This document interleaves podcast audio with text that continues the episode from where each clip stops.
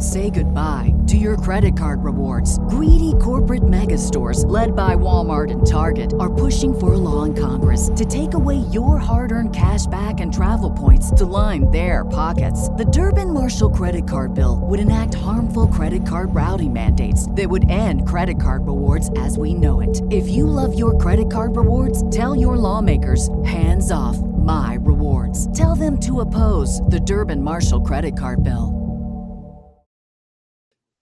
What's up, you guys? Sean Ross Sapp, managing editor, Fightful M M A dot com. Go there to get all of your M M A news. Go there to get all of your live coverage. We have hundreds, thousands even comments in every live coverage that we do. We do a pick 'em before the event. Starts about Wednesday. You can pick for the main card all the way up until that main card starts. We had U F C Fortaleza last weekend. We have U F C two thirty-four this weekend. Australia. It's wild. I am joined right now by Showdown Joe Ferraro and James Lynch. Joe, how you doing? I'm doing pretty good, man. I'm just wondering what your thoughts were on uh, Albini's constant wardrobe malfunctions, but we'll get to that in a little bit. We certainly will. James Lynch is also here. James has had just a ton of interviews, and when I say a ton, I mean, my God, it's a lot. James, you've been a busy man this week. I have, yeah. Sorry, I'm a little bit late. Uh, I actually had some other interviews, but uh, good to be here, guys. Good to good to talk about the fights. Uh, you know, never a dull moment in this sport. Yeah, uh, the wrestling end of things, of course, pretty wild. We've got a ton of crossover there. It seems like everybody's talking about the crossover between wrestling and M M A and back and forth. I just did an interview with a Lucha Underground wrestler who talked about her possibly making the transition to M M A. It's a good time to be in the Fightful business. But let's talk about the M M A business. And the first topic that I want to bring up right off the bat, I want to talk about this Habib Nurmagomedov mess. Habib Nurmagomedov gets his suspension handed down. Dana White says he's going to do the P S A and knock his suspension down to six months, whatever. We talked about him not fighting during Ramadan. We talked about him doing all this stuff. He wants to fight G S P. Now you've got Ali Abdelaziz, who I don't think does the positive in which he thinks that he does for some of these fights. James, we've got him keep, he's saying Tony is next. Then he'll go on T V and say, or an interview and say, Tony doesn't deserve this fight. What the hell's going on, James? Well, first off, I found it funny that Ali was saying two thousand nineteen is about the year of being humble, but he's basically disrespected Tony yes. the entire uh, thing. Um, yeah, this whole thing's a mess. Uh, I, I think, you know, Habib wants to fight in November, it seems, because of the suspensions and Ramadan and everything else. So this was something I, I believe we touched on last week. Um, I, I don't know what you do here, because how are you going to sell Tony Ferguson on fighting for an interim title when he got his interim title taken away? Um, Habib, you know, it, it's clear that Habib's not coming back till November. He had all this stuff about how he won't fight in Nevada because he doesn't like Vegas because of the, you know, they, they promote gambling and drinking and, and whatever. He can say what he wants, but the reality is, is that, you know, he's, he's upset. He got fined more than McGregor. I think that's what this boils down to. And now you have the situation where you're holding up a division. And realistically, when a, when a champion's been out more than a year, you usually do an interim title. But in this case, you have Tony Ferguson, who had his interim title taken away. So uh, they, they either got to throw some serious money at Ferguson to, to make a fight with, I would assume, Dustin Poirier to happen, or he's going to have to wait. But uh, it's just really disappointing the way this is all unfolded, because the division, once again, is put on hold. Joe, what do you think, man? I mean, like James mentioned, division on hold, I don't think that's good for lightweight. No, it's not. I mean, it seems this division here is just a constant, a constant battle for the better part of six, seven years. So uh, I echo James's sentiments. I mean, it's crazy. I mean, Ali's going to do what Ali's going to do. Let's let's not kid ourselves, because he'll he knows what he's doing. He'll play the market. He'll play the media. He'll play the fighters. He'll play negotiations just the way he's always had. He's just got more pull right now, uh, a bit more eyeballs on, on the stuff that he says, and ears and on the, on the stuff that he says. Excuse me. Um, so he's going to keep doing that. In terms of Habib, Um, you know, at, at some point, Habib has to recognize that, you know, he's the reason why this went down, not Conor McGregor. Conor McGregor said some stuff. Uh, Habib had some actions. So there's a big difference there. Saying is one thing. And the whole Nevada State Athletic Commission uh, potentially fining people or, or Conor or whatever with how they promote fights, ah, just let it go. But I, I, I see what they're trying to say there. But um, yeah, Tony Ferguson right now is the one that's going to be suffering in this thing situation here, because I don't think he should fight for an interim title, but he's got to fight. So it's up to him, really. What does he want to do? And, and and of course, I've always talked about the fact that you got to get your brand out there. You got to keep your brand on the eyeballs. You know, you got to be, you got to remain on the radar. So does he risk taking another fight, especially with a guy like Dustin Poirier? Um, you know, and if I was him, I'd be calling out uh, Conor McGregor again. Uh, I know they're managed, James, they're, they're managed by the same party, correct? Paradigm, yeah, you got yeah, it. Yeah, so just figure that out if you can. Get a payday if possible, but uh, although I do want to see Conor McGregor, Conor McGregor fight uh, Donald Cowboy Cerrone, but that, that's another story altogether. But bottom line is, when your champion is your champion, he's that, that fantastic. He's under suspension. Uh, has to, you know, he's going to go through Ramadan. He's not going to likely fight during that time. He's not competing until November. Man, we're in February. There's a whole bunch of stuff that's going to happen between now and November. Another news story that emerged: Amanda Nunes teasing retirement, Joe. She's, I think, thirty-one years old. I don't think she really is. I think that right now she is really just hitting her her. her peak in popularity, and maybe maybe after the home fight even, because if she knocks off Rousey, Cyborg, and Holm, my God, you want to talk about somebody they can they can I don't think you could build around Cyborg. Why? Because she hadn't really beaten anybody until she beat Holly Holm. Amanda Nunes has beaten somebody. She's beaten a lot of somebody's, Joe. I think there's any chance she really retires this early? Uh, neither of us three have access to her bank accounts right now, but I highly doubt she got paid the same kind of money that Conor McGregor got paid against. Apparently, Darren Ravel does. I mean, he's always tweeting about how little money she makes. So then that makes my point. I mean, unless she made uh, the same money Conor McGregor made against Floyd Mayweather, I think she should still be competing and start adding uh, more to that bank account and whatever investments, and hopefully that she has. She does have some investments. I can't see her retiring right now. Uh, I think it's posturing, in my opinion, and I, I do believe that uh, she's got some pretty good paydays. Uh, you know, her management should be trying to get on on you know Conor McGregor cards and John Jones cards, right? That's what she needs to do, and then get on cards that are going to have big pay-per-view numbers or good pay-per-view numbers to continue to build her brand. I mean, I know they tried, uh, you know, taking her through the mass media. Um, didn't work, but they should still try and, and figure out a way. She needs to do it with herself and her camp, so remains to be seen, but I, I think she's posturing. James, what do you think? Well, I, you know, you talked about her getting paid as much as McGregor. How about even Cyborg? I bet Cyborg got paid more than um, than Amanda Nunes did in their fight. So, um, yeah, I, I don't know what to make of the talk. Um, it is interesting that Holly Holm gets pulled off this fight with Aspen Ladd, I, and then Amanda Nunes has that, you know, smiley face tweet after. It was something. It seems like that's the fight they're going to try and make next, because that's really the next big fight that Amanda could do. And I think if she does want to cash in, that's probably the last big fight she can do outside of a rematch with Cyborg, which I've said this many times. If you get finished in the first round, they shouldn't do a rematch. So.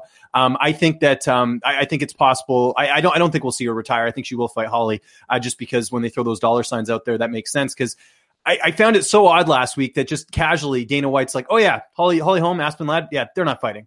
It's like, what? Like, that was a great fight, and like all of a sudden it's pulled off. So that makes me think that they are working on Holly versus uh, Amanda, and maybe it just took them a couple months to figure that out. But um, but nonetheless, um, I, I think we will see Amanda Nunes fight again. I think it's just it, it could just be you know her trying to you know get a bigger payday, so to speak, by hinting at retirement.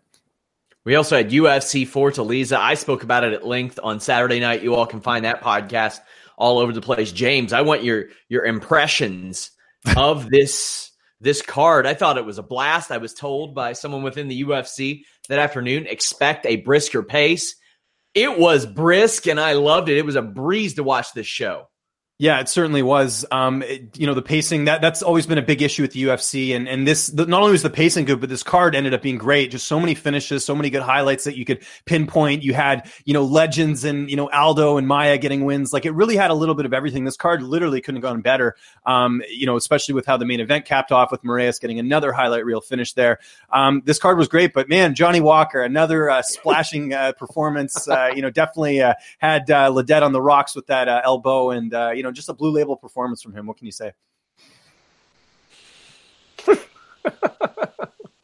Joe, you're up next. I'm not going to bother, but I, I did notice your tweet when you were um, when you're looking for puns from James and I.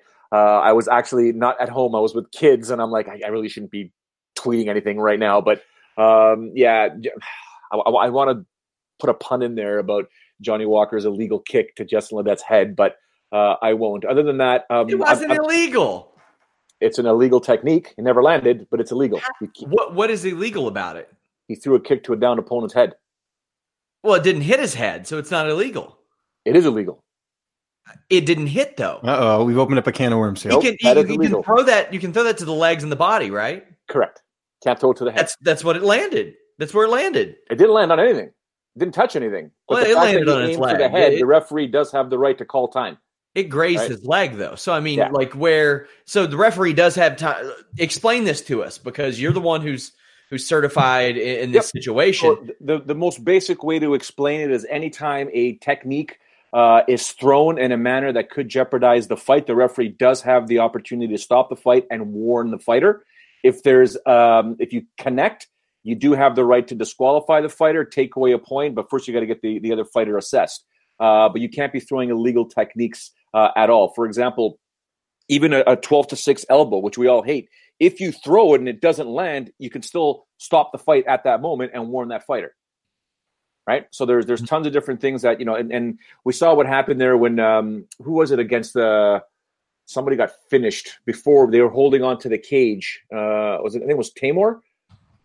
Was it Tamor? Yeah. Somebody was holding on to the cage before they got finished, and um, the referee basically said, "You got it." Like, he's getting his face beat up, but he's trying to get his hands off the cage. You can actually, you know, stop the fight at that point there, right? So there's the. I mean, the the the the actual rule itself is you cannot throw that technique.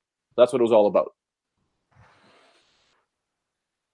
So just because he throws it and it doesn't connect, where where does that land in that that spectrum? Because it didn't land anywhere. It's like, can yep. you can you warn him? You can't disqualify him for nope because it didn't land. So you cannot disqualify him. Uh, the opportunity to warn him had already subsided uh, because the kick actually missed.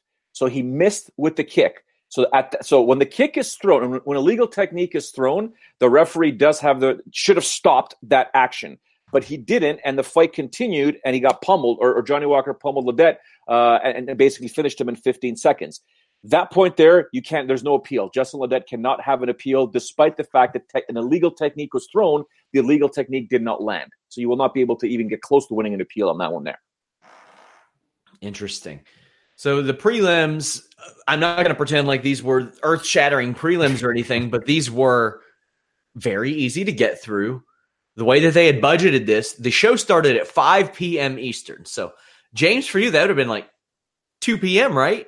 Yeah, actually, I missed these live because I was actually doing interviews. I forgot that this card was on so early, so I was kicking myself when I was seeing updates. I was like, ah, so P V R'd that bad boy and watched it later.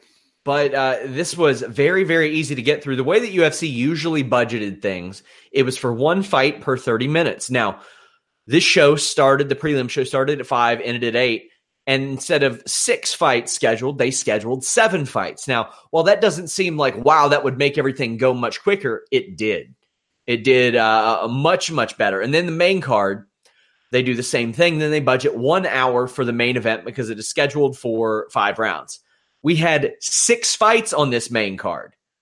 So ideally, two and a half hours for the five uh, three-round fights, and then one hour for the the main or the the yeah the main event. So you would have been budgeted for three and a half hours there. No, two and a half hours. This show was done, Joe. This I, I, we talk so much of, and crap on the pace of of the shows. This is a major step in the right direction for the U F C. Still not good enough for me. I know you guys are probably going to disagree, but three hours maximum for a show. Done. Three hours. Hockey, baseball, uh, well, maybe not baseball, but hockey, uh, N B A, so basketball, N F L, man, three hours. Three hours. Done. In and out. Let's go. Enough with these prelim crap and guys that shouldn't even be part of the U F C or girls that shouldn't be part of the U F C. Have a three-hour event. Call it a night. James, I think that the fact that these shows are so long is one of the reasons that U F C can't run on like Wednesday or Thursday nights. Mm-hmm. You can't run like a six, seven hour show on a Wednesday or Thursday night because U F C, you always hear, I hear people talking about All Elite Wrestling, this new wrestling company. And it's like T N T, if they came to a deal, what are they going to do? Put this company on Tuesdays or Thursdays? No, N B A's on that night. So people will go out and watch things on Tuesdays, Wednesdays, Thursdays. People will tune into things, but the, the thing is, not when it's six hours long. If you have like a three-hour window, then maybe. What, what are your thoughts on that? Why do you think Contender Series is so successful? A big reason it's so successful, there's four fights. That's it. That That's easy to digest on a Tuesday night, and that's why it, people like it so much because it doesn't drag on. You know, the pacing's good. Um, I, I'm with Joe. I, I really, and, you know, we again, people are probably sick of us saying this, but less cards, more quality, less matchups, You're going to keep fans happy. That's all I hear whenever I go out. It's all I hear from so many Canadian fans that have yeah. lost interest in the U F C. They don't know who's who. It's too long. I don't know when the fights are on, blah, blah, blah, blah, blah, blah. I, I, I'm bored. I just want to watch the main event and the co-main event if I'm lucky. That's what I hear. So... Mm-hmm. And, and and you get, the thing is too, you get fighters lost in the shuffle. Like there were some good performances on the prelims that unfortunately were overshadowed because of Marlon Moraes or whatever. Like imagine if they would have split the cards, they could have done like, you know, the prelims as a card in itself, like a, whatever, like just a fight night. Like, you know, they used to have Strikeforce Challengers uh, back in the day. That was, people watch that. I mean, it's, you know, it's up and comers, it's prospects. I'd say, you know, there are a lot of good prospects on the undercard that, that had some good performances. You know, you could do a Tiago Alves, Max Griffin, you know, fight night card. That's like five fights. Sign me up. I'm down. You know? Yeah, I would I would love that. I think that would be great. I think people might... You can run smaller venues. There's nothing wrong with that. But yeah. U F C Fortaleza, man, was this a good show. Marlon Moraes in a fight that shouldn't have happened anyway because he beat Rafaela Sunsao in their first fight. This guy should be riding like some sort of insane winning streak right now. But because of a couple of judges, he, he didn't get that opportunity. Now he's beaten Dodson, Sterling, Rivera, and a Sunsao four in a row, Joe, and did it in very impressive fashion, especially his last three fights. He is a bantamweight finishing people. I don't give a shit what Henry Cejudo's doing. I don't care. Uh, we'll talk about that in a minute. I don't give a shit. Marlon Moraes needs to be next for this title. What did you think of his performance? Do you agree with me? Of course I agree with you. The other, the other real question that we have to ask is you gently brush your hair and look absolutely fantastic. You're not supposed to sell that shit, Joe. I wait until I'm off camera so that people won't see me brush my hair. But here we are. I love it. I love it. No, but guys, honestly, you know, Magic Marlon's performance is one thing. Did any of you two, I'll, I'll, I'll include myself in that, did any of you think he was going to submit Rafaela Sunsao? Uh, yeah, no. I, I thought yeah. it was a possibility, but I mean, there, uh, granted, he's never submitted anybody of that level before. He used to submit people all the time back in the day. Rafaela Sunsao, black belt, fantastic yeah, black belt. James? Yeah, no, I I think that, yeah, you the knockout was more likely just because that's what he's done more often. But I mean, he ba- that's what basically started this was the fact that he, you know, knocked him down and then and then he was able to just capitalize with the submission. So we almost got the knockout, almost. Yeah, so t- for me, I mean, that performance is, we got two things in one. We got his fantastic striking and his speed because all he does, Sean, is he throws power. He paces himself correctly, and he just he explodes and then breathes, explodes and then breathes, and then has those combinations and, and basically almost got that knockout. And then with that, you go for the submission if you want to get it because when a guy is hurt or girl is hurt, especially after strikes, very good chance that they're trying to get – their brain is saying, I need to get out of this situation, and that often leads to a tap. You know James, what the prop was? Sorry, sorry to interrupt. Right. You know what the prop was on Moraes by submission? It was plus seventeen hundred. I uh, could have put five on it. Yeah. Well, my Didn't I got five on it did very well. We'll talk about that momentarily. But Cejudo, sure, give him the winner of this fight. Moraes and Dillashaw. Give him a crack at the bantamweight title because, as we've heard, uh, Dustin Ortiz, according to Henry Cejudo, cut by the U F C. Um, Gosh, there was another name. I can't remember it off the top of my head. Cut by the U F C, top fifteen guy. And I'm thinking, all right, that's not what you do when you're hanging on to a division. That's not what you do. What do you do if you're the U F C? And, oh, by the way, Dana White still says no one sixty-five, even though there likely isn't a one forty-five women's division, likely isn't a one twenty-five flyweight division. What the hell's going on, James? I I, I kind of have two schools of thought on this. Either it's the first one, which is what you suggested, which is they, they are going to get rid of the division and they'll move Henry up and Henry fights, you know, uh, T J at one thirty-five. Or the second one is they keep Henry as the champion. They just keep cutting these flyweights that aren't coming off wins. And they basically just keep they, they keep the flyweight title just for title fights. And then whoever's left that, that's still on a winning streak, they just insert them into the title fight. So, you know, we got to I think what's the next one? Uh, the flyweight fight. Is it Figueiredo fights? So, so I mean, you, you take – you know, one of those uh, winners. Well, I guess it would be Benavidez, I guess, would be the next uh, winner because he beat Ortiz. You get him to rematch Cejudo. You know, they fought already. Um, you do that and you just keep the title, but you you keep getting rid of these flyweights until eventually they get rid of the division. But I think I think the I think the title I think the flyweight title is still okay because they haven't officially like got rid of that. So I think you may just see the title being defended, but they're they're just going to slowly uh, decay away at the division, whittle away at the division. Oh my God, it's such a sad, weird situation. As I look, there there are still about twenty something flyweights, which is crazy to think. Like, I mean, there are people there that I had no idea were either still with the company. But okay, Matthias Nicolau, that was the the other one who uh, was listed. But Dustin Ortiz, and he lost to Dustin Ortiz in his, his last fight. But Dustin Ortiz lost to Joseph Benavidez. If he got fired off a three and one run in his last four, that's unbelievable. Uh, Joe, this flyweight division, man, I'm sure that the the other companies in the I, Bellator should probably start up a division very soon if they don't have one. That's where Ryzen Ryzen should uh, jump in that boat. But I mean, you have Horiguchi fighting at, at bantamweight now, so a lot of that's yeah. that's gone. What are your thoughts? Uh, bringing them all to Ryzen and Titan. That's just my opinion. Extremely biased, but I don't think it's fair for these guys. I don't think it's fair. I mean, um, it, it's so tough for Cejudo that now that he's the champ, but uh, the reality is we lost a, one of the pound-for-pound best fighters ever uh, to another organization. I said we lost. They lost uh, a fighter who, you know, and, and Demetrius Johnson, who went over to one.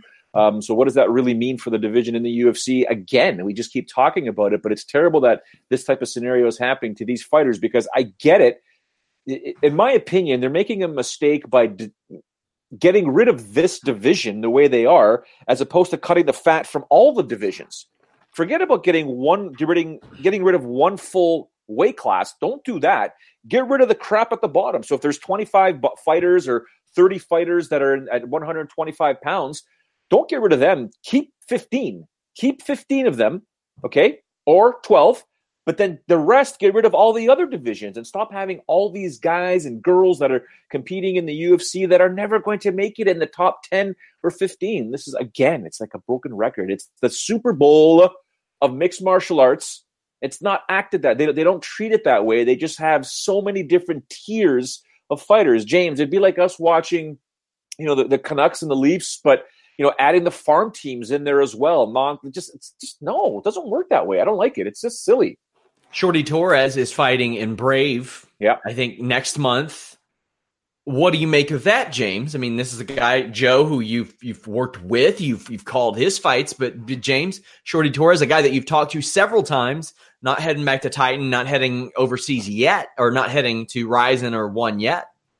Yeah, I've heard this has been in works in, uh, for a while. He's done commentary for them. There, there's a relationship that dates back, uh, you know, quite a few years. So that this it goes wasn't back surprising. To our Bahrain days when we when exactly, we yeah, Bahrain, that, yeah, that was what, yeah, yeah, you got it. Um, yeah, so no, it, it doesn't surprise me to see him get picked up. One thing I'm going to disagree with you though, there, I, I don't think Bellator is going to add in a flyweight division. Um, they they don't they seem pretty ho hum on on the lighter weight classes, like even one thirty-five for them. They're not putting a ton of effort into it. Like you do have, you know, they just had the, um, what was it? The Archuleta and Bandeas fight, but in general, they're not really promoting that division that well. I kind of oh, think they're, they're- you wait until a pit bull becomes an amputee and they're going to start a flyweight division. Fool. I, I don't think so, man. I'm calling it now. I don't think Bellator does a flyweight division. That's interesting. I mean, there's so many, there, there's so many ripples to this situation. Also for Shorty Torres, I think it's probably a good testing of the waters to see how he likes the Philippines and Asia and that and, market. And hey, look at Jeremy Kennedy. He's he's been tearing it up in Brave since the U F C released him. That was a yep. bad uh, release in my opinion. He was what twenty-five when they, they got rid of him. He had one loss to Volkanovski. Like that doesn't look bad at all now. Volkanovski might be getting the next title shot. Like think- to me, the the U F C, you know, some of their decisions I question, but some of these guys, it, it can be better for them to, to go elsewhere and get more spotlight on them. We just talked about, you know, the, the oversaturation of the U F C. Look, look at someone like Justin Scoggins. Yeah, he lost his last fight, but how many people tuned into that Ryzen card because they wanted to see him fight? If he was just on a regular U F C prelim, I don't think people would care as much. And if uh, Torres wins that fight, you know he's all too happy to fight at one thirty-five. And that's, there's a Stephen Lohman title fight on that night, too. I think that'd be a very good fight. Not a lot of people are going to talk about it, but I think yeah. it's a big risk, though, for Shorty. I mean, yes. fighting Amir Abazi is one thing. Uh, you're getting, you know, you're getting your sweat on. It's a big risk for Shorty. Huge risk. I mean, all the all the all the um, you know, stress and all the it's all on him. It's got to win this fight, man. It's it, you know, Amir's no joke. No one knows who he is. Shorty's got to win this fight big time. So we ended up talking about Brave instead of U F C Fortaleza. This co-main event, one of my I got five on. It's a rare, rare at this betting line. Jose Aldo not just beat Renato Moicano, he mollywopped Moicano, James. I I should say it was a first round stoppage because nothing happened in the first round. They they stared at each other for a little while. They did the old Mir Arlovsky. One looks at one while the other one, but uh, Aldo just came out of the gates in round two and put a beating down on Moicano. I am going to miss this guy when he's gone, James. Yeah, and and I think uh, you know, it's very rare to see a fighter lose the way he did to to you know to Max Holloway and, and still compete at a high level. I see a lot of people saying the old Aldo's back. I don't think the Aldo was ever gone. I think you know yeah. the McGregor fight is one that you know they, they definitely should have run back, and you know we'll never get to see that probably. But you know I think I think you got to give credit to Max Holloway and how good he is to see what he did against Aldo. Some fighters just have another fighter's kryptonite. Uh, you know Quentin Jackson with Chuck Liddell. There's just certain fights that. Fighters and matchups that are just not good for particular fighters. Because I think we forget that Aldo beat Frankie Edgar after he lost to McGregor. Like that was still a good win at the time. So I see a lot, you know, the narrative right now is like, oh, the old Aldo's back. I think he's always been there. It's just that he's had to fight guys that weren't suited to his style. I mean, we saw that with Jeremy Stevens and, and in this fight, but uh, yeah, I, I think this is, this is great for Aldo. I want to see him go up to fifty-five. I mean, he's not going to fight Holloway anytime soon. I don't. I wouldn't think when you lose twice decisively the way he did. Um, I'd like to see him test the waters up there. Imagine him and Dustin Poirier, or him and uh, you know Ferguson or someone. I mean that, that would be that would be awesome. So and, and it still seems like he has a tough cut to forty-five too. So um, we'll we'll see, we'll see what happens there. Joe, Conor McGregor then took to Twitter to imply without explicitly stating that last year he was very close to fighting in Brazil, which would lead you. Who's he fighting in Brazil? It ain't anybody but Aldo. That's it. Uh, Aldo wants this fight. He also wants Pettis at one fifty-five. He says he wants two more fights, and then he'll wrap it up. But man, if I'm if I'm Dana White, I might pull one of those. Yeah, I'd like to see him fight three more times, like he does to Daniel Cormier, if all yeah. goes well at the end of the year, because he looked really great Saturday night. Yeah, I, I'm with James though. Like the dude never left. He's always been the same fighter. He just happened to have fought.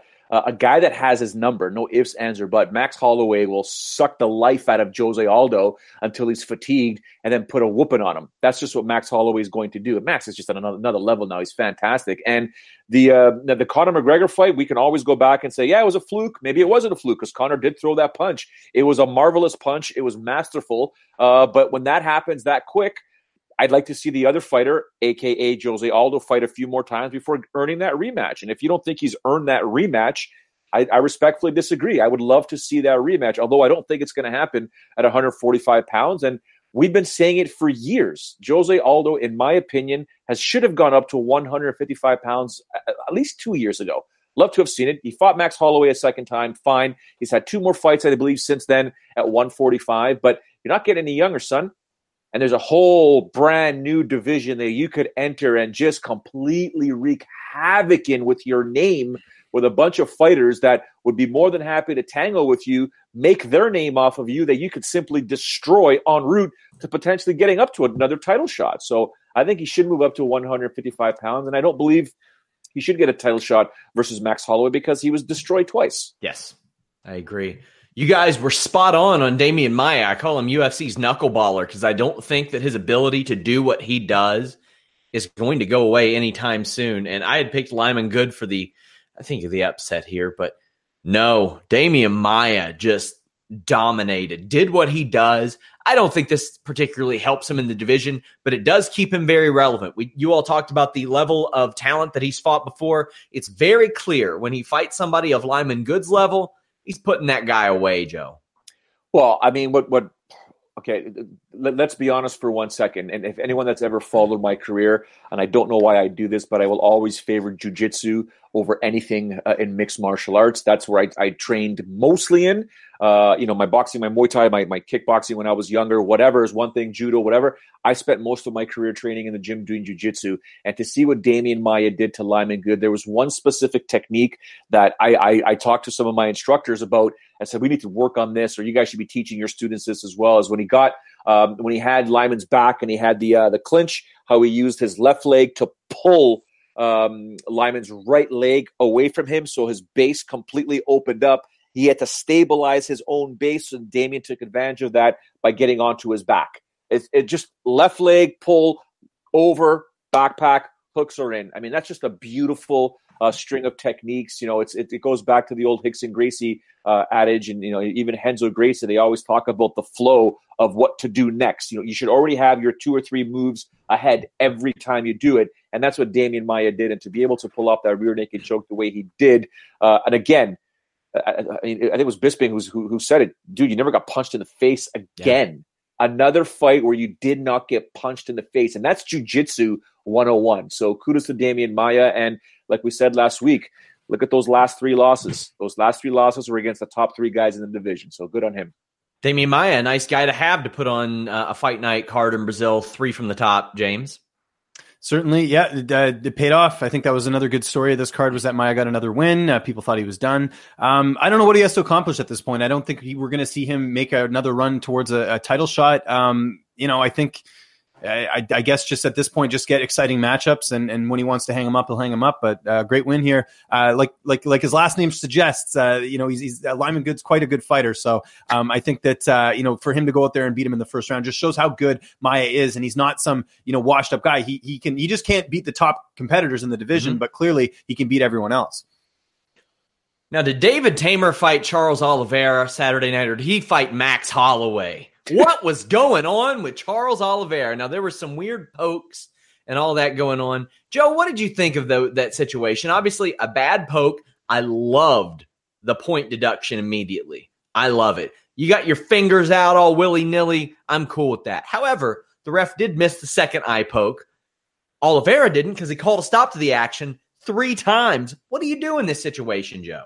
Um, so, okay, so just so you guys know, Jaron Villel, the referee in that fight there, is also uh, Big John McCarthy's number one instructor for the command course. So he knows the unified rules of mixed martial arts like he's on, like just backwards, forwards. He could probably move around the rules, whatever he wants in his head. He just knows them inside and out. So the first eye poke is exactly what you're supposed to do. It was fight impacting. It impacted the fight. Uh, the second one, I'm actually surprised that he missed. Very surprised that he missed that. But again, it's in real time. It happens. And if the the the adage is this as a referee, uh, and what you know, Big John and even and even Jaron has taught, if you didn't see it, you got to keep going. You got to keep the fight going. So he didn't see it, and that's why he told Charles, "Sorry, you got to keep going. No, keep going, keep going, keep going.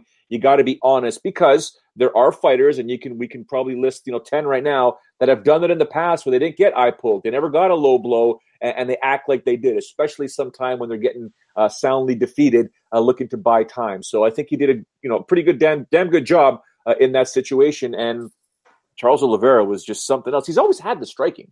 Yeah, like he's never had it. He's always had it, but it always leads to a submission. And the only time Charles Oliveira really loses uh, is when he gets his heart tested and he's got to put, be put in a situation. But he did get dropped.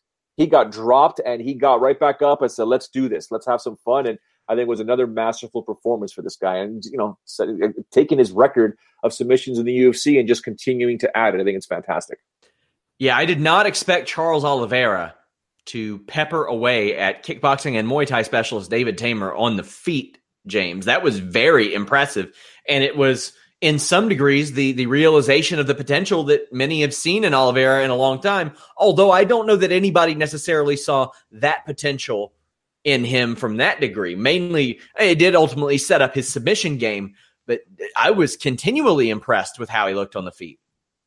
Yeah, and I think it just goes to speak the experience that he had heading into the fight. You know what he? I mean, I remember when he fought Jim Miller and he got submitted, and everyone's yep. like, "This guy's a bust." And just look, look at. I'm just looking at his his, uh, his record here. I mean, you look at the guys he's fought: Cerrone, Edgar, Swanson, Holloway, Pettis, Paul Felder, like all those are really like top-notch opponents. Like, of course, you know, certain fighters, they, they don't evolve. But I think with Oliveira, because he was so young when he got in the U F C and because he fought such tough competition, we're seeing those experiences pay off in the octagon. And that, you know, to see his striking on display doesn't surprise me just with how many fights. Say goodbye to your credit card rewards. Greedy corporate mega stores, led by Walmart and Target, are pushing for a law in Congress to take away your hard-earned cash back and travel points to line their pockets. The Durbin-Marshall credit card bill would enact harmful credit card routing mandates that would end credit card rewards as we know it. If you love your credit card rewards, tell your lawmakers, hands off my rewards. Tell them to oppose the Durbin-Marshall credit card bill.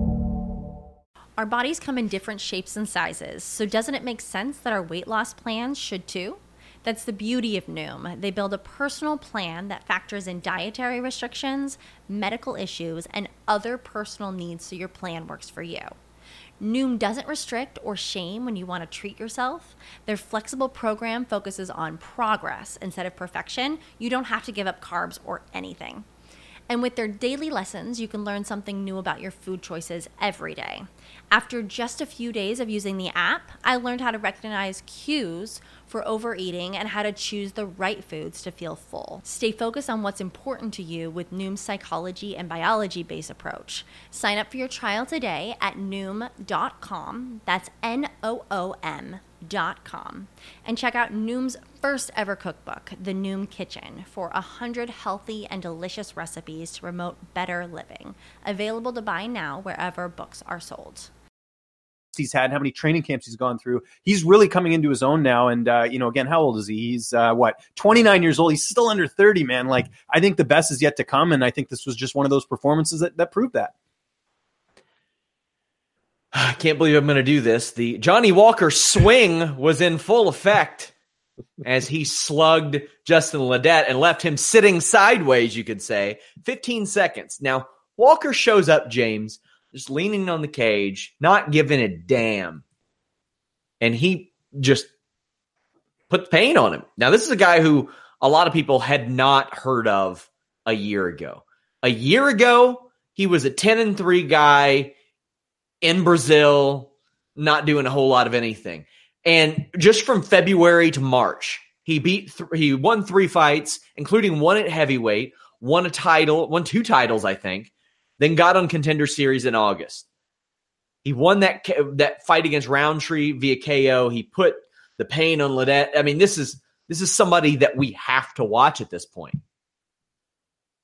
Yeah, it's sort of the uh, the perfect storm here. Uh, you know, you have a division that is in desperate need of prospects and up-and-comers. And here, lo and behold, we have Johnny Walker, who has a really cool name and happens to, you know, kick some serious ass in the octagon. And, you know, he doesn't even, like, you know, you saw his, his post-fight interview. Uh, I don't know what his English level's like, but in general, like, he's just, his he couldn't have had a better career so far in the U F C. Like, two impressive wins, highlight reel fashion.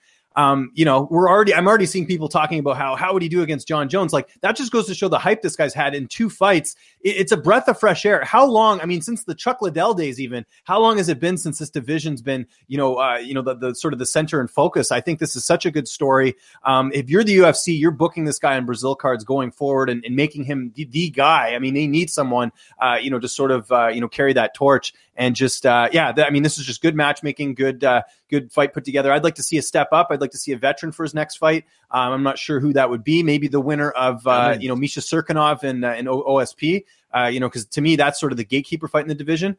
You know, move them along and, and let's go, because it's uh, I, I'm aboard the Johnny Walker train. I, I think it's great. And uh, yeah, just great performance overall. I say Cummins. I think it's an easy win for him. Punch him in the face once. He falls down. He said that he wanted to fight next month in London. Uh, Terrible. He, he fought in England twice last year and met great success. Uh, Joe, your your thoughts on Johnny Walker? I, I just, as long as they keep him away from Dominic Reyes, let those two guys put him on different sides of the bracket, the proverbial bracket, and let them build themselves up uh, to get their own little title shots. But there's plenty of guys that, um, you know, Johnny Walker can compete. I just want to see him uh, get his heart tested. And I don't mean that fight that he had uh, on the Contender Series. I went to the decision. Uh, I just want to see him get his heart tested in the U F C. I want someone uh, to really bring the pain to him Uh, in terms of making him struggle, um, you know, again, just making him work uh, a bit more than what happened in a fifteen-second fight. I don't like looking at these situations where, yeah, you know what, he wanted, he's dominant. Well, he's dominant because his first two fights uh, in the U F C, the official U F C, not Dana White's Contender Series. I mean, the one against Khalil was not even two minutes, and this one was fifteen seconds. So, okay, fine, you got the power. You got a knockout by an elbow, and you got a knockout by a T K O and slash illegal kick. Um, but at the same time, let's put him against someone now that's going to put him, um, test him a little bit, get him into the second round, get him into the third round. Uh, I do like James's theory about the, you know, if Serkinov could be an option or O S P. Uh, I personally would like to see him fight a guy. Um, it, it, it's tough to like even Thiago Santos. Keep him away from Thiago Santos. Let's let's try and work things around uh, in that manner. But uh, you know, I don't want to see him fight Hua because Hua is just a, a different scenario. But Jimmy Manoa and Ilir Latifi are right there. I think I'd like to see those two guys uh, compete against Johnny for sure. If I'm U F C, I am really happy with the way that some of the the fresh faces at light heavyweight are looking. I mean, you have Luke Rockhold there who's trying to talk himself into a title shot. That ain't happening. But you have you have Johnny Walker, you have Anthony Smith, you have Dom Reyes, you have Ian Cutelaba, uh, you even have, uh, gosh, Alexander Rakic. You have a lot of names there. Uh, Stasic, if he fights, I, I, he hasn't fought since like July, but you have some names there that are young, that are emerging. Uh, Joe, what else on this show stood out to you besides uh, Souza beating a woman who showed up in a completely different weight class? If, if you guys were on my Instagram feed and noticed some of the women that compete in, in M M A or in jiu-jitsu in general, uh, the hatred that they have uh, for Sarah Froda was just something else. But mm-hmm. um, yeah, it, it was. I mean, I, I was. I, I watched that fight and I was thinking to myself, was Froda even trying? Like some of the techniques that she was throwing and the striking would be something that I would do with my son, just playing around and leaving my leg out there so he could try and grab me and take me down to the ground and getting him to realize this is what you do in this type of situation. It didn't even look like uh, she was an elite mixed martial artist, although she does have the experience. But, um, you know, I, I, the rest of the – are you talking just the main card, Sean, or, or the prelims as well? Yeah, the rest of the show. Uh, Tiago Alves, man. Tiago Alves and Max Griffin. I mean, Tiago Alves got rocked early on, but still was able to to overcome everything and just pull off that split decision victory. I don't know what Max Griffin was thinking because, uh, and even Froda, like, I mean, they they they lost. I don't know what they were shaking their head about, but, um, you know, and, and Jairzinho's fight against Junior Albini, I mean, it almost seems like the blueprint is there. Take Jairzinho down. Take yeah. him down. Don't let him back up. And I don't know what Junior was thinking about that. Uh, he could have won that fight, but other than that, there were some pretty good scraps uh, underneath there. Uh, although the, you know, my fellow Italian Borella's competition against uh, Santos was left a lot to be desired, but you know, she got the victory. It is what it is. Junior Albini likely lost the circulation in his legs. Also, uh, to pat myself on the back, the Bontorin Bibulata fight. He was on my. I got five on it, so both he and Aldo hit. Those were big winners, back-to-back shows. Uh, but, James, as we put a bow on the Brazil show, what did you think? Uh, well, we should mention that Froda missed weight. She was one twenty-three. Oh, yeah. I, that, to me, that to me says that, you know, obviously not very disciplined heading into this fight. So I think that's probably why she didn't look so good in, in the matchup. So that was disappointing. Surprised to see Marcus Perez get a quick finish over Hernandez. But, uh, you know, nonetheless, he's still got some life in the middleweight division. Uh, I don't know how you could have scored that fight for Thiago Alves. I thought Max Griffin won that decisively. Um, but, you know, again, it's in Brazil, so that, that's one of those things. How about Sadner Magomedov? Disappointing uh, fight he had against Scoggins. Comes out there and finishes Ricardo Ramos in the first round. I was really impressed with him. Um, here's a guy that, uh, you know, has brought some new life at, at bantamweight. And then, of course, like you mentioned, opening up the show, Magomed Biblatov loses again. Remember, this was the guy they said was going to beat Demetrius Johnson, and now he's lost two fights. Yikes. So, I, I don't know. I mean, here's the funny thing about Biblatov. He's managed by Ali. He's lost two fights now. Realistically, he should be cut if we're going yes. with the theme of the flyweights. But I have a feeling he'll stick around, and just because of you know who he's managed by. Maybe get a bantamweight fight even. Exactly. Yeah. There's, there's no telling. Uh, U F C Fortaleza, man, that, that was a really good, fun show. And as we were on the air, uh, tears of joy may have streamed down my face. And James, I know you saw it as well. Ariel Helwani tweeted, just officially announced. The main card of U F C Philly on March thirtieth will start at seven p.m. Eastern. A show on the East Coast, a main card show starting at seven p.m. Eastern. I, ju- I want to hug the world right now, Joe. I'm so happy.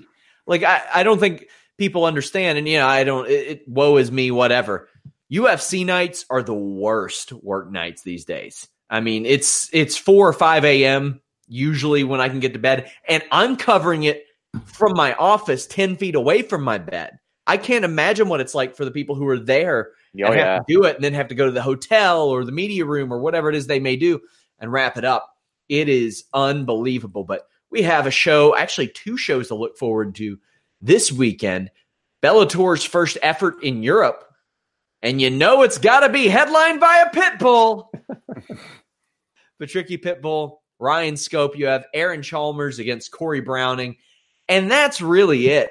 Uh, not putting a whole lot into this show, at least from a domestic standpoint here in the States. But uh, they they did they do have Pitbull on the show. They do have Aaron Chalmers, who is a popular name over there, James. What do you think of this show, and anything stand out to you?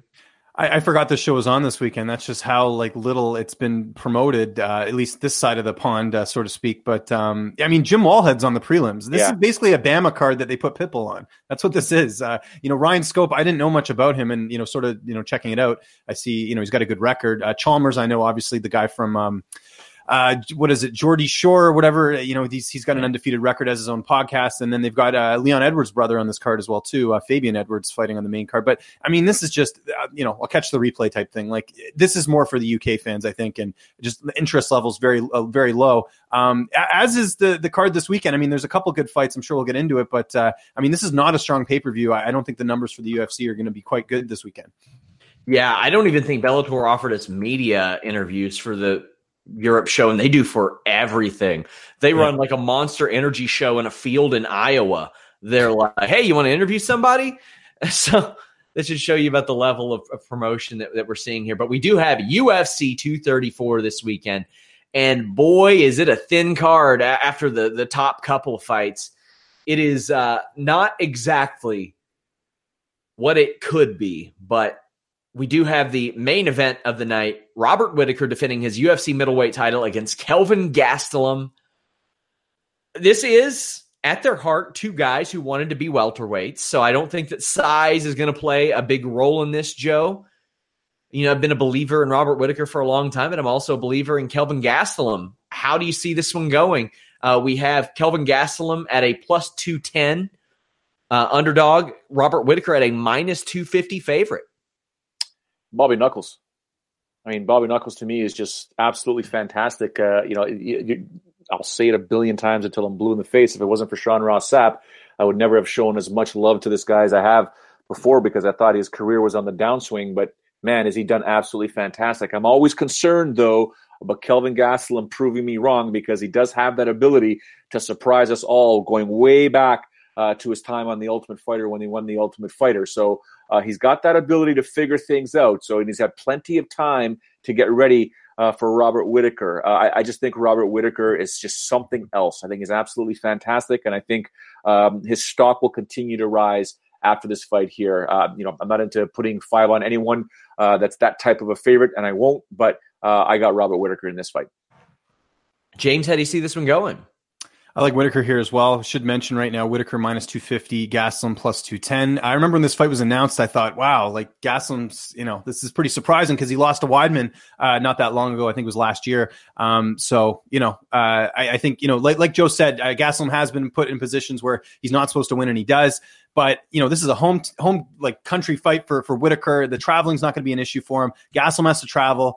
Um, you know, on, on top of that, I mean, you don't just beat Yoel Romero twice and, you know, like, like it's nothing. Like that, that, those are two great wins. I know they were close fights, but that I put a ton of stock into that. I mean, Yoel Romero's amazing. Look at what he's done to everyone else, um, outside of Robert Whittaker. I got to go Whittaker on this one. I think the experience at one eighty-five. Um, I, I think the fact that he's, you know, just a guy that's that's basically flown under the radar a little bit. If you look at the champions, he's not a you know a, a boisterous guy. He's kind of you know soft spoken in interviews, but I think he gets it done. I think his his power is what's going to be the difference, and I think I think he puts Calvin away late in the fight. I'll say a third or fourth round uh, T K O win for Robert Whittaker. I don't think Gastelum's wrestling is better than Romero's. I don't think he's more powerful than Romero, and he does not have the technical ability on the feet that Robert Whittaker does. I think Robert Whittaker wins this fight. Boy, this is a line I never thought I'd see. Anderson Silva, yeah. uh, definitely one of my I got five on it. A plus four eighty-five. Israel Adesanya, a minus six seventy.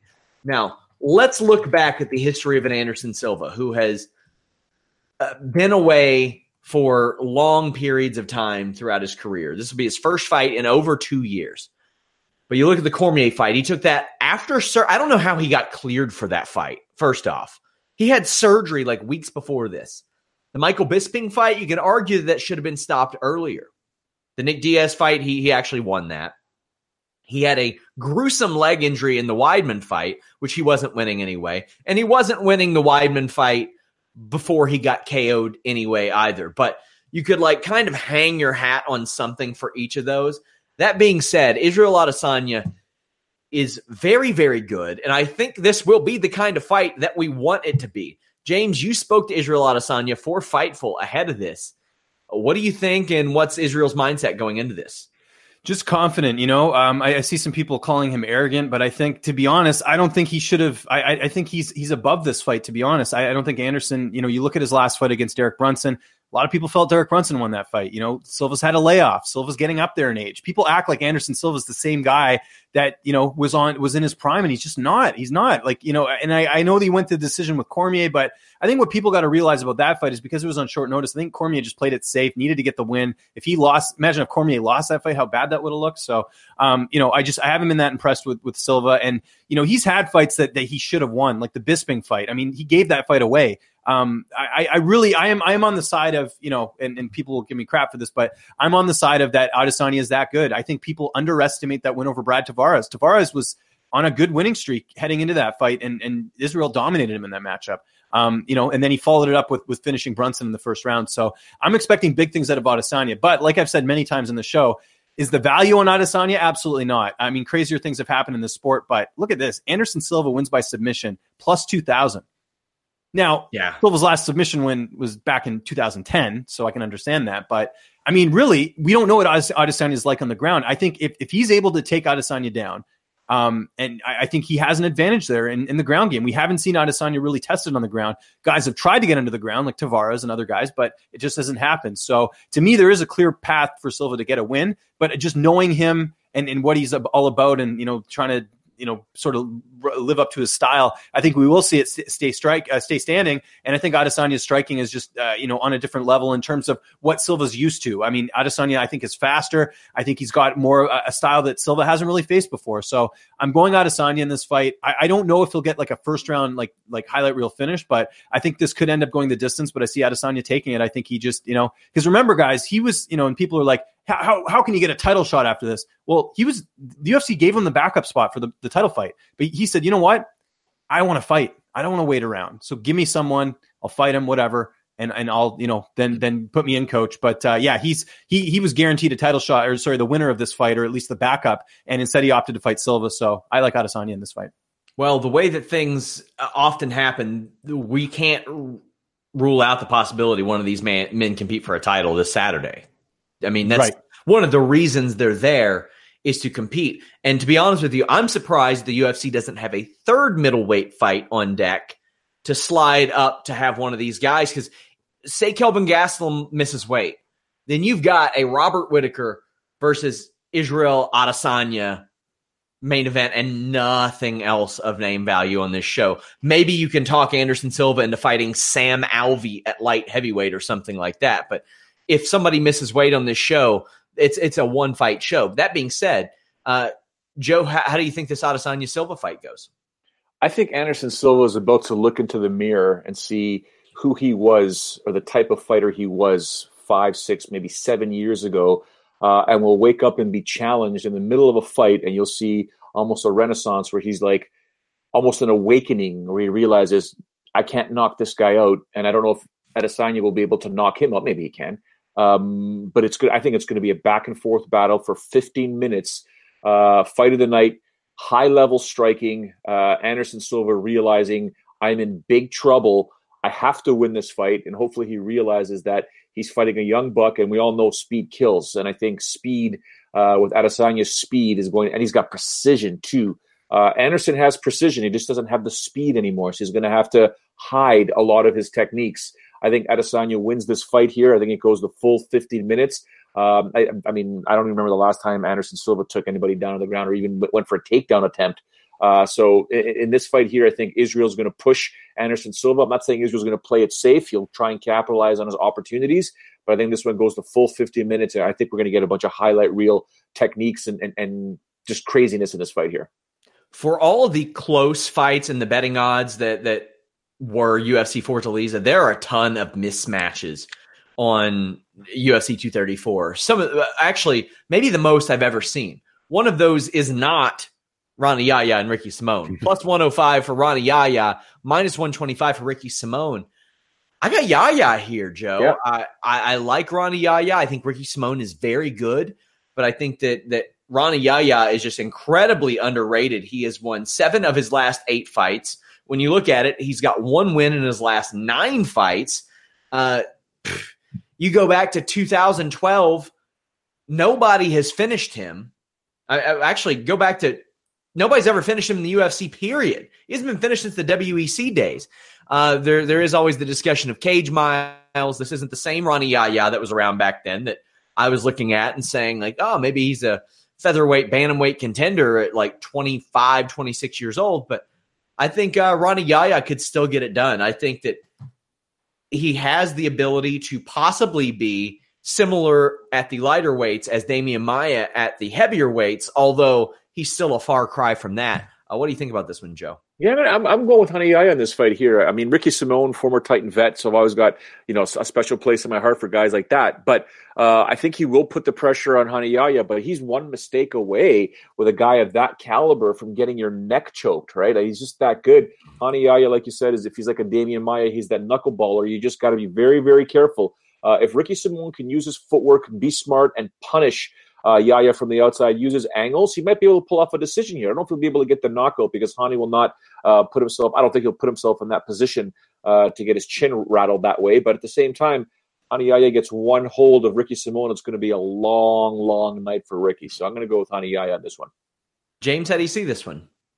I like Yaya as well. Um, I, I'm actually, I was looking at the Yaya wins by submission prop plus two nineteen. That That's not bad. Um, you know, because I think, uh, I think, well, because Simone, um, you know, he he's it was his, I know his loss was in Titan. I'm trying to remember, was it a finish or was it a? Um, uh, I just got to look it up here. But that that, uh, that yeah. Yaya line, that might be a rare prop bet that I put five on. Just yeah, he he actually yeah, Simone lost by submission in Titan. I remember that. That was the Anderson Dos Santos fight uh, um, back in uh, twenty sixteen. So it's possible. Um, but yeah, I just I haven't really been that impressed with um with, with Simone, to be honest. And you look at Yaya, he's got the experience. Um, you know, he's he's a guy that uh, you know has some good wins. Like uh, you know, and if you look at sort of the guys he's fought, um, I, I just I, I think this is just a, a great opportunity here to to take an underdog. And uh, you know, Simone may be great, but I don't I don't know if he's there yet. So uh, g- give me uh, give me Yaya by submission by plus two nineteen. I'll take that.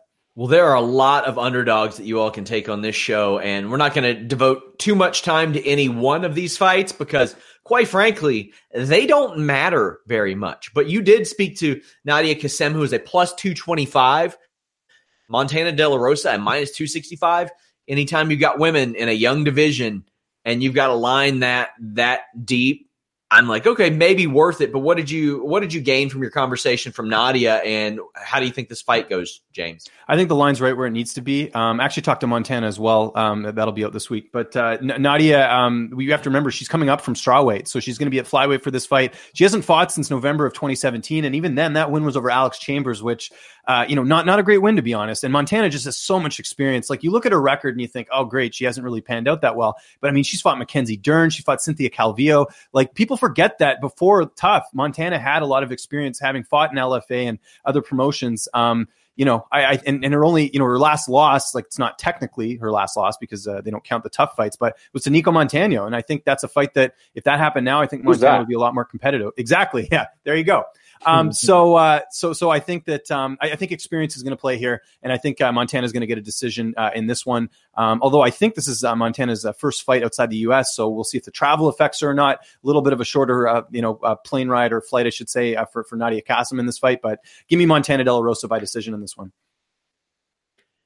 Joe, any thoughts? Uh, Lando Venata.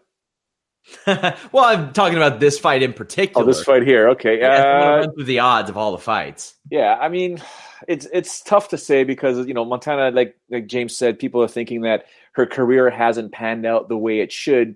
She's tough as nails. So is Nadia. Like, let's be honest for a second. This is going to be a good scrap. Um, but I do want to, you know, echo what you mentioned right before you threw to this fight, Sean. A bunch of fights that nobody cares about. Do you know what I'm saying? Like, you want people to care about your cards, especially a pay-per-view card. Uh, other than really Sam Alvey from the North American market, you got to be a hardcore fan to know who Ronnie Yaya is. I don't know a mainstream fan that knows who Ronnie Yaya is. I'm not going to lie to you. Okay, they might know who Sam Alvey is. Okay, other than that, Ooh. Pay-per-view.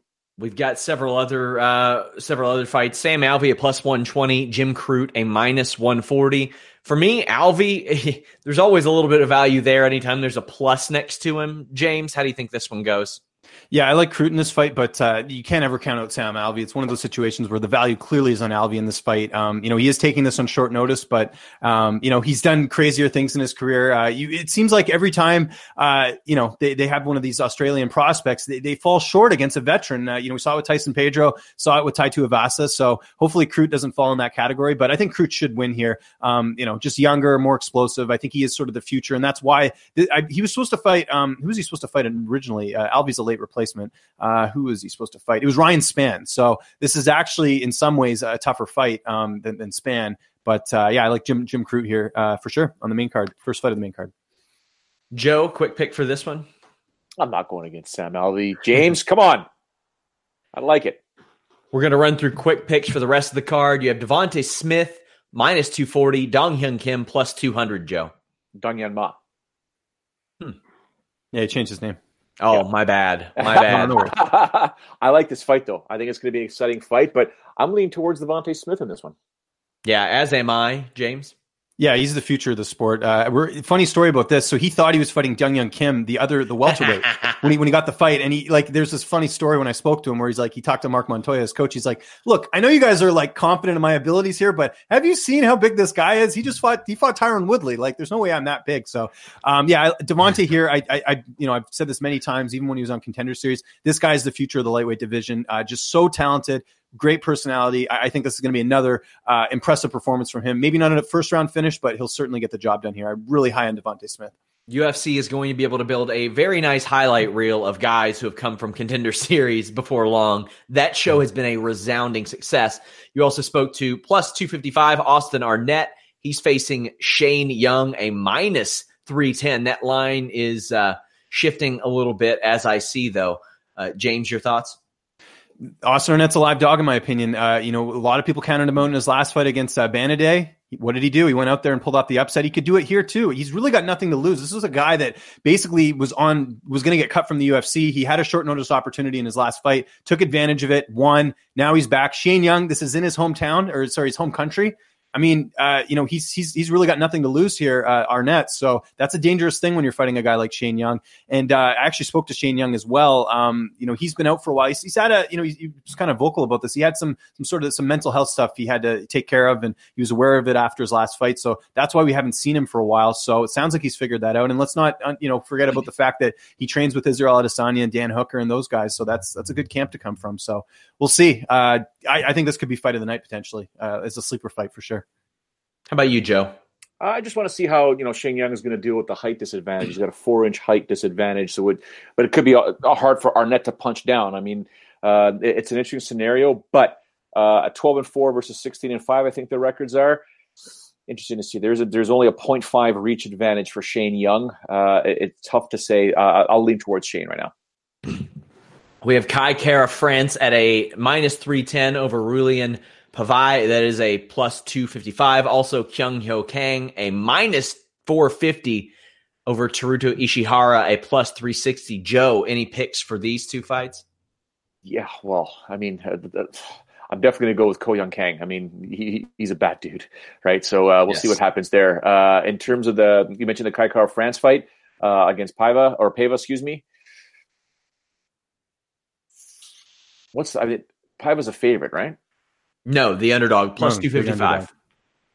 That's a live underdog if you ask me.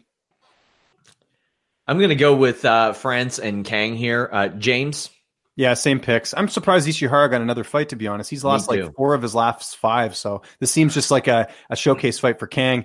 France as well. I, I know Paiva's great, but France, I mean, this this guy was hyped before he got in the U F C, and he's he's looked good, and, you know, it's in Australia, so I, I got to think that, you know, the hype's going to be around him. But these poor guys are flyweights, like, you know, it's like, what are you fighting for at this point? So I don't know. Lando Venata, he's got to win, Joe. He yeah. has, he is, has one win in his six U F C fights. The two draws maybe saved him. He has no wins in his last four fights. He is a major favorite though, minus three sixty-five against Marcos Rosa. But as we've seen, varying levels of success against varying levels of, of talent for Lando Venata, as exciting as he can be. Yeah, it's such a strange anomaly what Lando Venata is, but uh, I'm not going to go against one of the most exciting fighters that has, you know, the most the worst record in the U F C. Uh, I, I just think Lando's absolutely fantastic, and I think he's going to get the job done here. Uh, although if he loses, I'm sure next Tuesday we're talking about, you know, which which organization is he going to be signing with. James? Before we talk about the, before I preview this fight, uh, can we talk about the fact that a major outlet totally screwed up this fight? Do you remember they had him fighting Charles Rosa? Oh, and, wow. uh, and, and everyone was like, why is Lando dropping to forty-five and like, and all this? And, and I was actually the one who found this out because I texted Charles for an interview. He's like, I'm not fighting. So they, they totally got this wrong. So that outlet, which I will not mention here, don't want to cause any, uh, you know, confrontation here, but uh, they, they didn't bother to check that it was the wrong Rosa. It's uh, so it's, it's Marcos Rosa. And let's talk about Marcos Rosa. I mean, if this, if there was ever a give me fight, I would say it's this one. The guy he beat to get in the U F C was two and three. The guy he fought before that, nine and four, two and five, three and three, six and six. Mm-hmm. Like, Like I had never even heard of this guy. He's thirty-two years old. They obviously don't think too highly of him, but they did think highly enough to give him this fight. Venata just signed a new four-fight deal. Yeah, he's on a losing streak, but he's wow. exciting.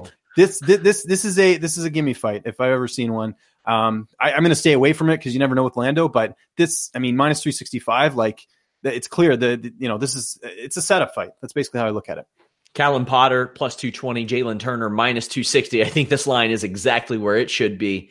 As well as Jonathan Martinez, minus one seventy-five against Buren, a plus one fifty-five. What do you think, James?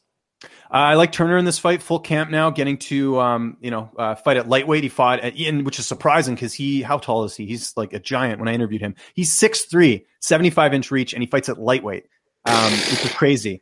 That was that dumb fight they made with him and Luque, remember, where like oh, yeah. Luque, I think, was supposed to fight Barbarena, and then uh, it didn't happen. So the U F C's like, hey, we'll just grab this lightweight prospect that we're going to try and ruin his career. And he's twenty-three years old. Like they did, like, like like that fight accomplished nothing for either fighter. Like it didn't help Luque, and Turner just put another loss in his resume. Anyways, I digress. Uh, full camp for Turner here. Supposed to fight Alex Gorges, uh, ends up fighting Potter.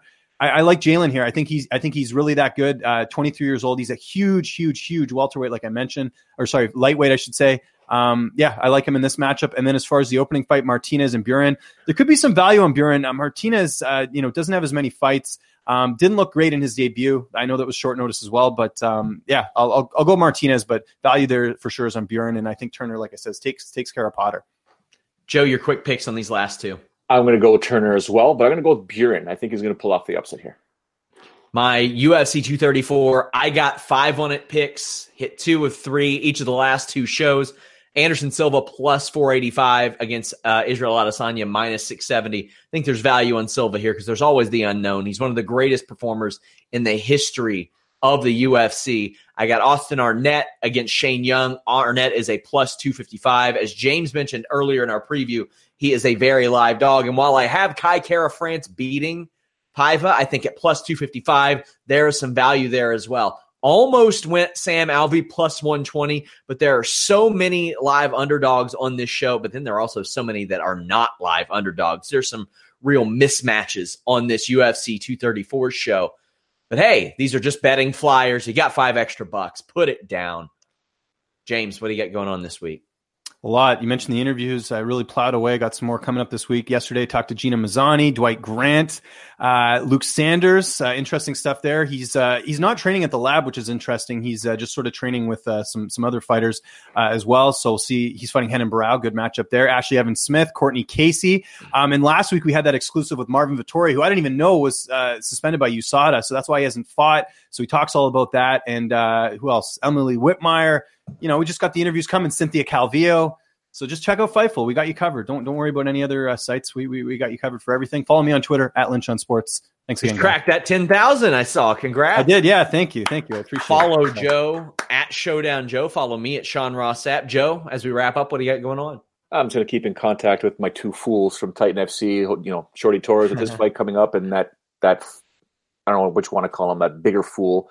Fighting for some welterweight title, I don't know, and Kamaru Usman, whatever, whatever. So, uh, but he's pumped, he's jacked. But I mean, when I'm, I'm when I saw him at Titan, he's very, very excited. And then we saw the press conference stuff. So uh, Kamaru is going to look to prove a lot of people wrong. I do like what happened with him and Ben Askren. Um, yeah, Kamaru, Kamaru.